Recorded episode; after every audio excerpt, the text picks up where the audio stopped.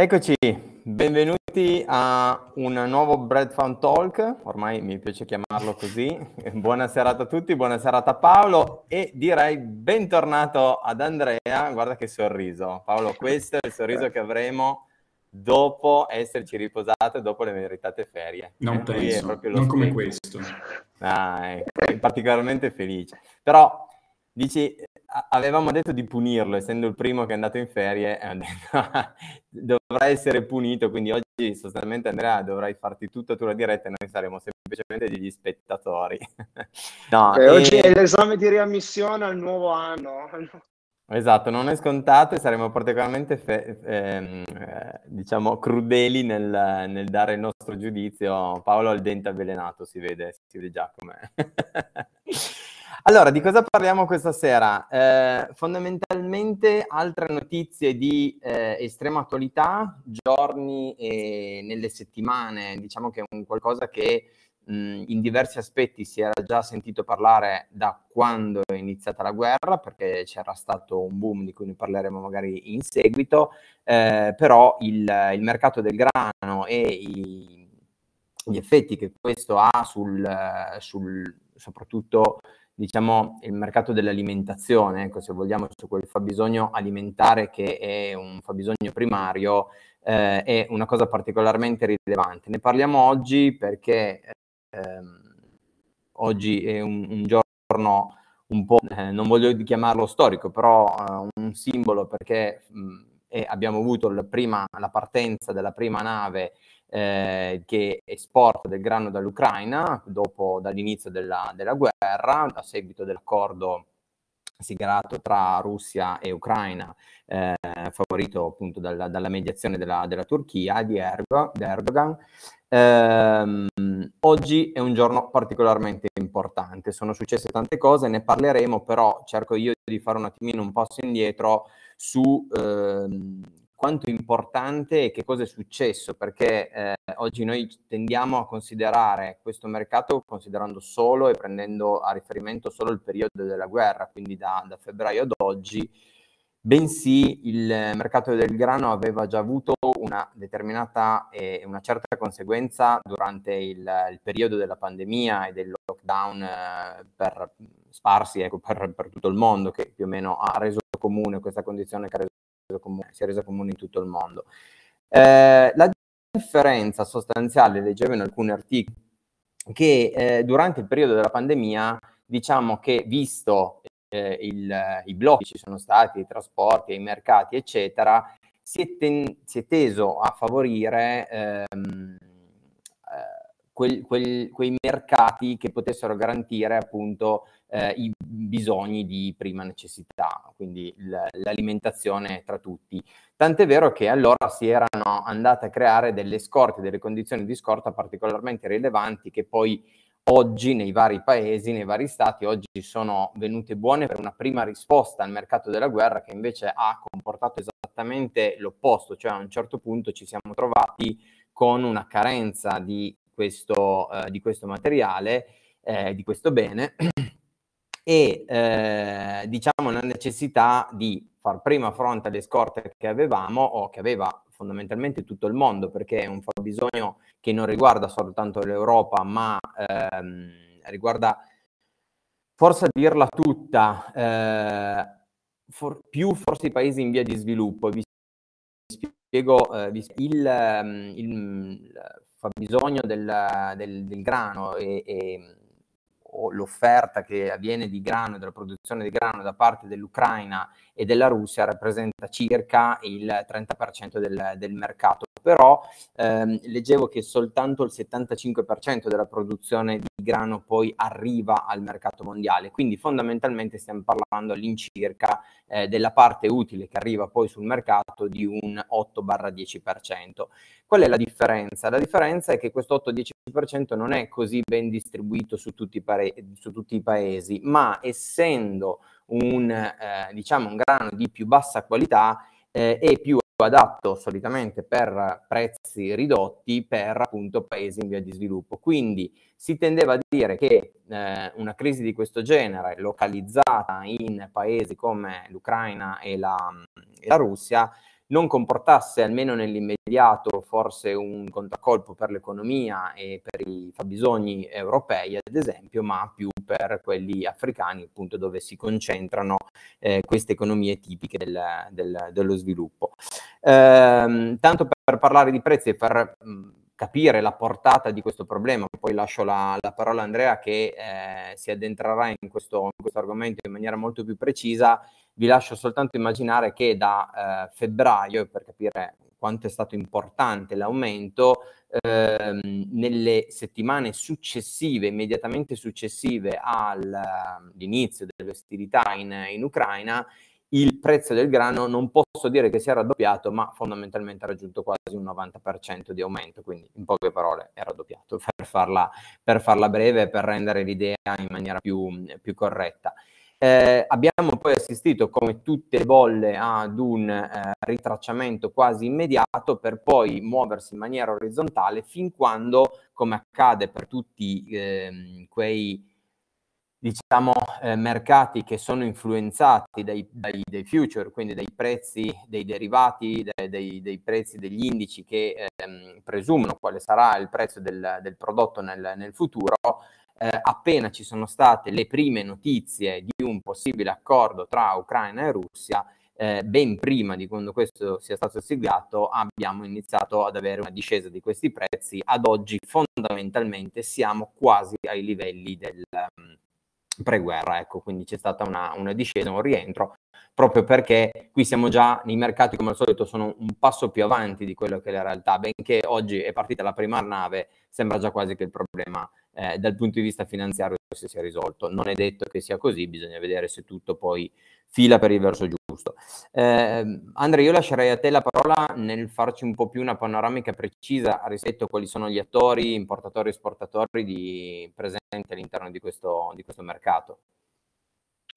Sì, grazie. Parto agganciandomi a quello che stavi dicendo te sul, sul prezzo del grano e sul mercato del, del, grano in generale, che ovviamente è un mercato, un mercato finanziario, come abbiamo detto per gli altri mercati, normalmente noi parliamo del mercato finanziario, del mercato delle azioni, anche il mercato del grano e delle altre materie prime ma tende a apprezzare le eh, aspettative le attese più i fatti concreti come stavi dicendo e quindi è probabile che in un momento di incertezza, di panico come quello scaturito dopo il conflitto russo-ucraina, ma mh, è un momento in cui anche i rapporti tra le superpotenze, pensiamo Stati Uniti e Cina, sono abbastanza, hanno, diciamo, hanno vissuto periodi migliori. Quindi in questo clima di incertezza possibile che abbiano sovrappesato le tese di rimanere, in questo caso specifico, senza, senza grano un domani. Per capire qual è la situazione del, del mercato di questa materia prima, bisogna partire analizzando quali sono innanzitutto i paesi produttori e perché non è detto che chi produce di più appunto sia un maggiore esportatore perché tra, eh, in uno studio che è stato fatto eh, da varie riviste andando ad analizzare gli ultimi vent'anni di produttività del, del, grano è emerso che il maggiore produttore di grano al mondo è la Cina con il 17%, seguito dall'India col 12,5%, terza la Russia con l'8,4%, l'Ucraina decima col 3,1%. Quindi a livello di produttività del grano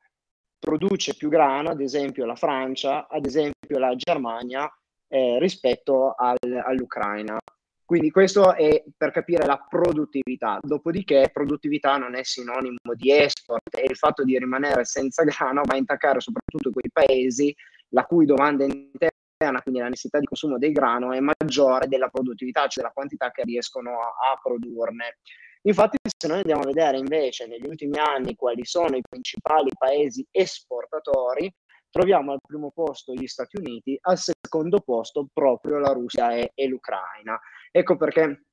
il conflitto russo-ucraina ha avuto un impatto immediato e molto forte sul prezzo del grano, benché l'Ucraina in termini di produttività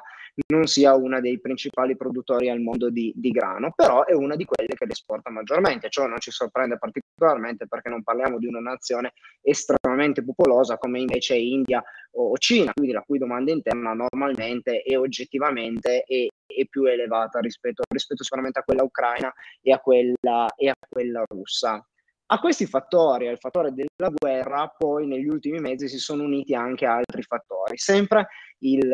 il conflitto Russia-Ucraina ha acceso un faro, ha acceso incertezze e paure eh, sempre legato al mondo dell'agricoltura e quindi anche del grano per quanto concerne il tema dei fertilizzanti, perché la Russia in tema di fertilizzanti agricoli è una delle principali produttrici ed esportatrici e sicuramente le sanzioni da, e le sanzioni che la Russia ha fatto a sfavore dei paesi occidentali che, che l'hanno colpito a seguito del conflitto in Russia-Ucraina ha sicuramente ancora incrementato perché ovviamente fertilizzanti, meno fertilizzanti a disposizione, rincari anche da quel punto di vista lì e quindi produrre lo stesso bene diventa, diventa più costoso. Ma questo sì, Andrea, sono... scusami, Andrea, su questa cosa infatti avevamo anche già fatto la diretta scorsa che riguardava proprio il mercato eh, della CO2, nella quale avevamo tro- toccato anche qui il tema del, del fertilizzante, quanto sono questi, ehm, diciamo, l-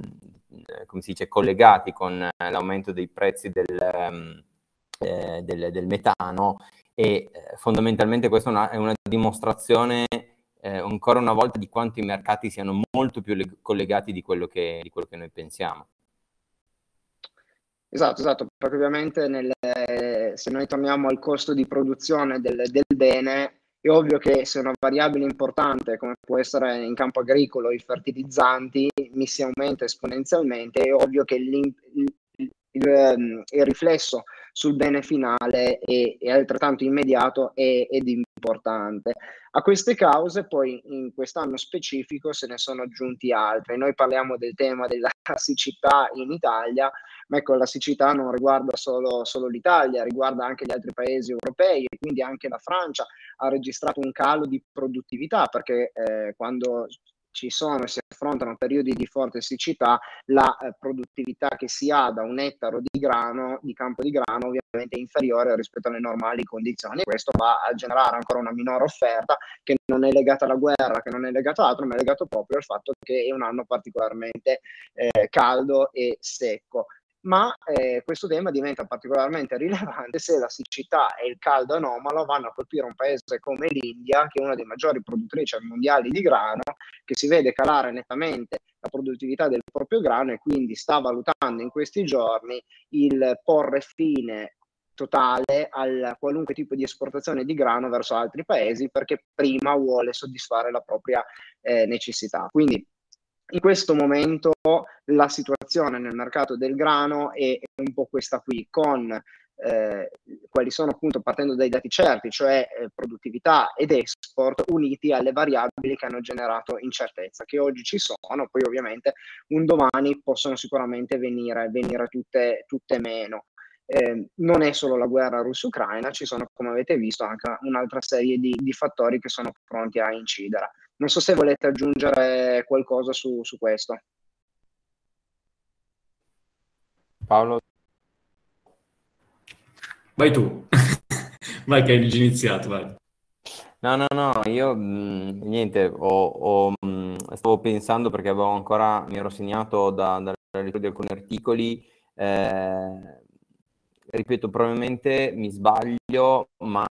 eh, mi sembra un po' di più una crisi che riguarderà meno le nostre economie quanto più quelle eh, in via di sviluppo, che purtroppo eh, è brutto da dire, però molto spesso avviene così, un po' tutti si dimenticano. Eh, mi ero segnato due nomi dove ad oggi abbiamo delle, mm, eh, una sorta di, chiamiamole crisi eh, interne per malcontento fondamentalmente della, della, popolazione, stiamo parlando di Algeria e Yemen, che hanno economie molto deboli, ehm, appunto non, non, posso parlare di guerre sociali, ma fondamentalmente delle eh, forme già di, di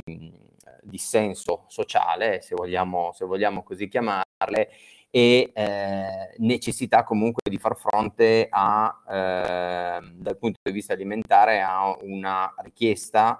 eh, che era già difficilmente, ehm, diciamo, soddisfabile ai prezzi pre, ehm,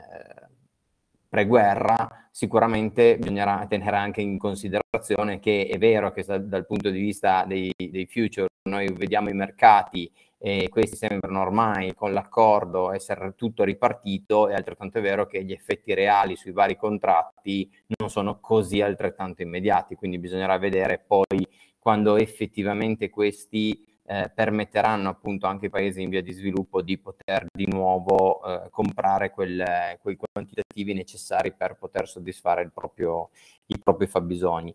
Eh, dall'altro lato, un, non so se ehm, siete d'accordo, eh, bisogna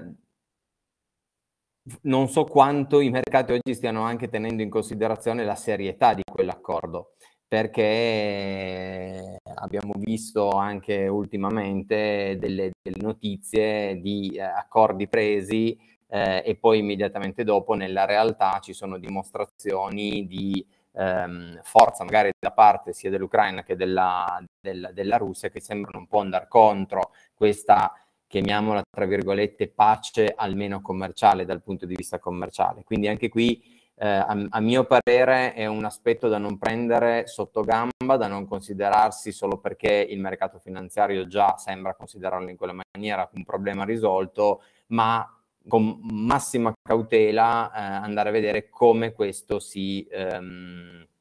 eh, appunto, si risolverà nel tempo e evolverà nel tempo, tenendo in conto che non stiamo parlando dell'unico mercato che ad oggi ha questa tipologia di crisi, cioè ce ne sono altri eh, sempre riguardanti il, il, food che riguardano l'America Latina, eh, riguardano l'Africa che fondamentalmente non sono riusciti a uscire da quello che era la crisi della, della pandemia, ecco, dal cambiamento di paradigma derivante dalla, dalla, dalla pandemia. Quindi in un modo o nell'altro c'è tante cose da rimettere a posto o credo, non so se sei d'accordo Paolo, Andrea, da ritrovare quello che era un equilibrio pre-pandemia, che poi con la guerra purtroppo è diventato ancora un qualcosa di, di, di più difficile da andare a trovare.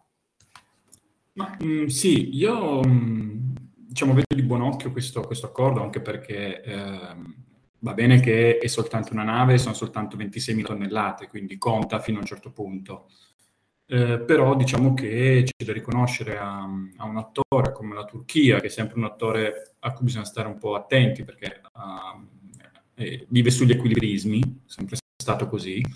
eh, l'essere riuscito a mettere allo stesso tavolo eh, due stati che si stanno facendo la guerra per avere un accordo di carattere bene commerciale relativamente al cranio, essere riusciti a mettere d'accordo questi due stati per un accordo proprio per fare le foto di rito con le due bandiere vicine, è stranissimo, cioè nessuno se lo aspettava una cosa del genere, magari si aspettavano ok, io ti mando l'accordo da una parte, tu me lo firmi, io te lo firmo dall'altra e neanche una foto facciamo insieme, no? E invece mh, c'è, c'è, da riconoscere alla Turchia questo, uh, questa capacità che, diciamo, che ha sempre avuto di, uh, Erdogan si è sempre voluto mettere in mezzo, ma comunque eh, in questo caso è, è positivo. Io volevo raccontare un attimo questa, la storia di questa nave, perché è una storia un po' particolare, nel senso che sono, è partito dal porto di,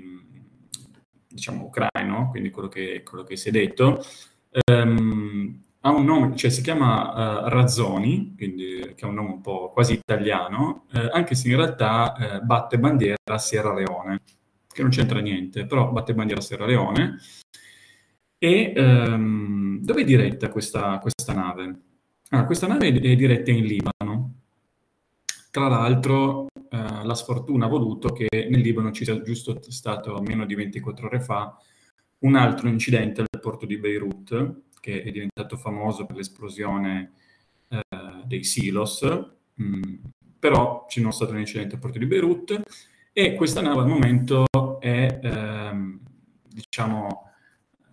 ve lo posso dire in tempo sostanzialmente eh, reale, è eh, davanti e nelle acque eh, rumene. Quindi è ancora effettivamente lì, aggiornato sei minuti fa, ho la posizione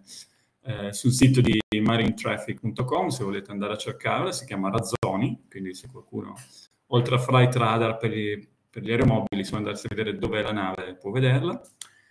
E, no, è la storia un po' particolare perché combinazione ha voluto sì che, vabbè, deve arrivare il 3 agosto, quindi tra, ci metterà ancora un po', ovviamente, arrivare in Libano. Eh, la particolarità è che è partita un giorno dopo eh, diciamo un altro fatto molto grave che è successo in Ucraina, che eh, diciamo è stata la, la, morte di un famosissimo imprenditore ucraino, tant'è che era stato anche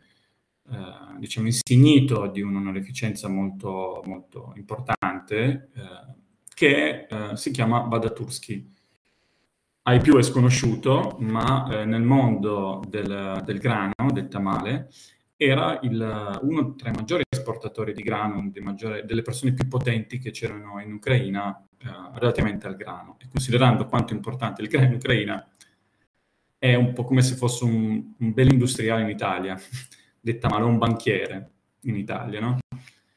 E la cosa particolare è che ehm, questa persona ha, vis- ha, visto crescere la propria azienda, tant'è che avevano anche fatto degli investimenti sul settore eh, dei trasporti, cioè non era soltanto un'impresa, diciamo un'azienda di grano, cioè quello è un po' limitativo descriverlo così, quindi era un signore imprenditore. L'azienda si chiama Nibulon, o Nibulon in base a,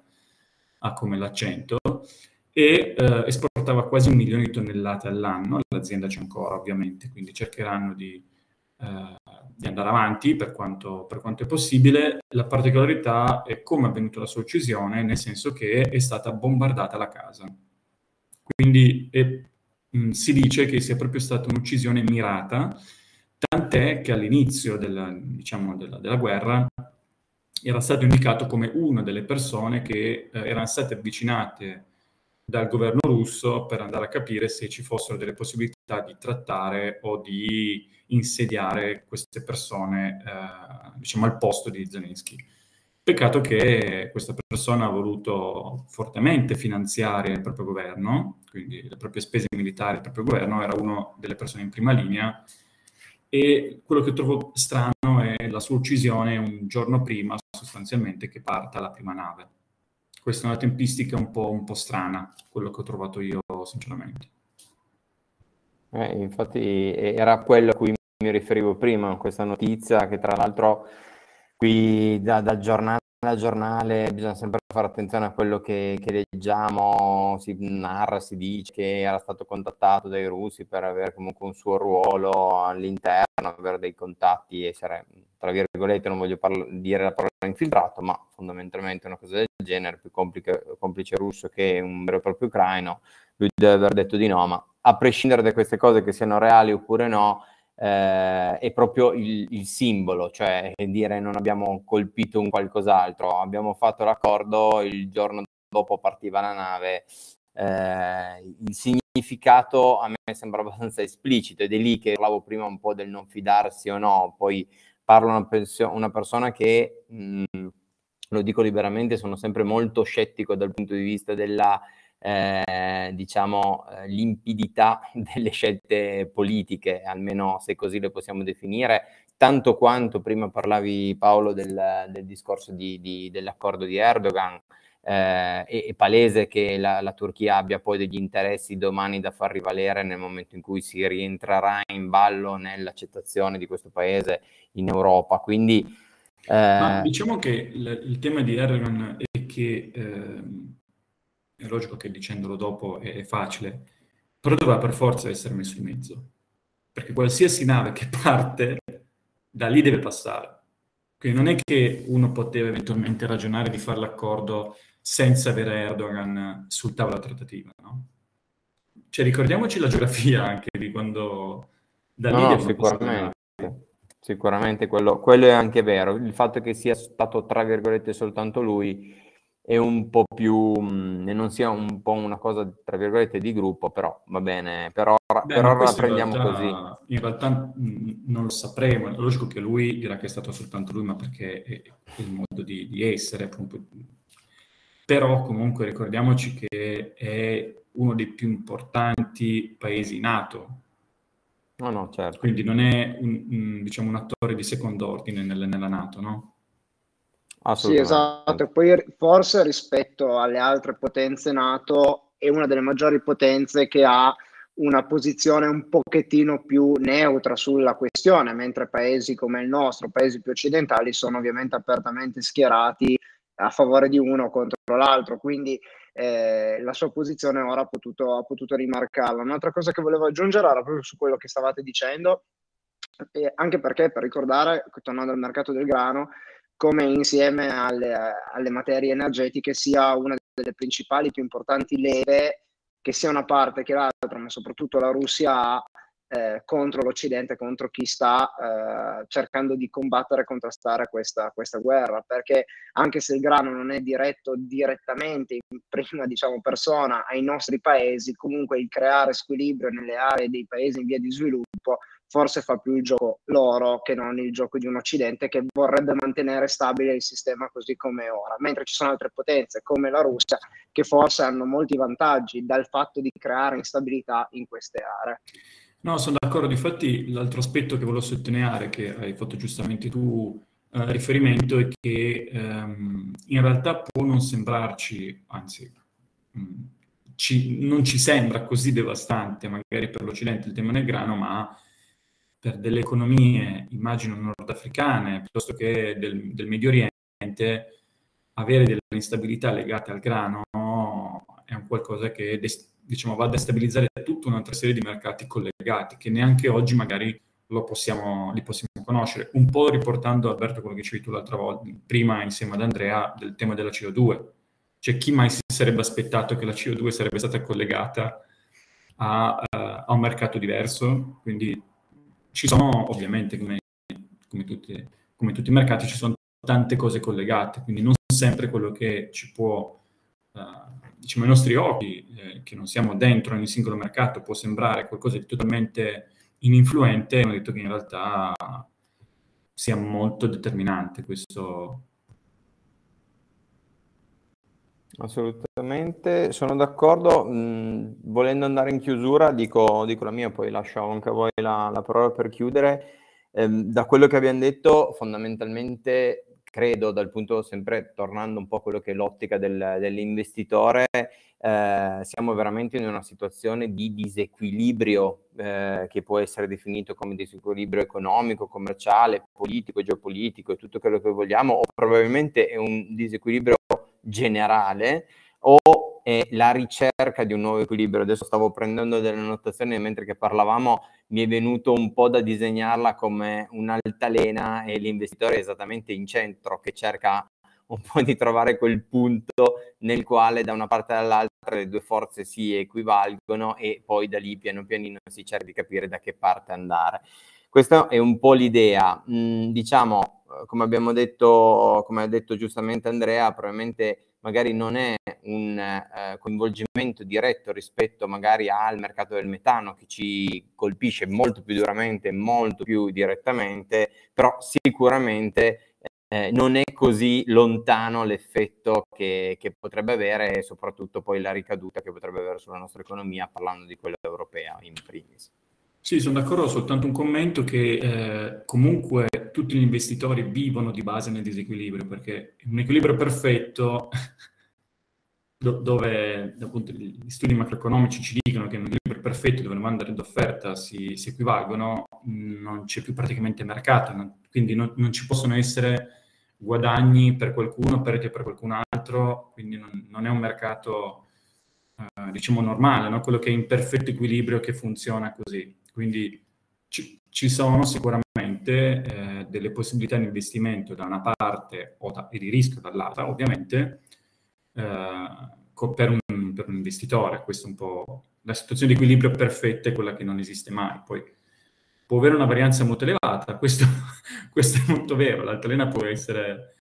eh, diciamo, può andare molto forte, però diciamo nessuno... molto instabile. Sì, nel senso che, come, come dicono gli inglesi, eh, nessuno pagherebbe per delle montagne russe piatte, no? Questo è un po' il ragionamento. Assolutamente. E quindi... Andre, vuoi aggiungere qualcosa? Sì, no, dicevo e chiudo che le montagne russe sembrano piatte solo una volta che tu l'hai vissuto quel periodo, guardandolo con gli occhi del dopo, dici, beh certo che andavano così le cose. Pensate al periodo del Covid e tutto quello che è successo, a marzo-aprile del 2020, ness- il, il, pensiero, le osservazioni che facevamo erano di un certo tipo. A dicembre sembrava che nulla fosse successo del 2020 dal punto di vista finanziario. Quindi quello, eh, ovviamente, il presente non è mai certo, diventa certo quando lo hai vissuto qualche, qualche mese dopo. Poi ci sono periodi più o meno altalenanti, allora lì è un altro discorso. Andrea ha acquisito un'enorme saggezza eh, riposante. Eh, viaggia all'estero, viaggia all'estero. esatto, esatto. Quindi tutti, tutti a viaggiare all'estero. Ottimo, ragazzi, eh, vi ringrazio e ci vediamo alla prossima diretta. Buona serata a tutti. Ciao Andrea, ciao Paolo, come diciamo noi, stay bread.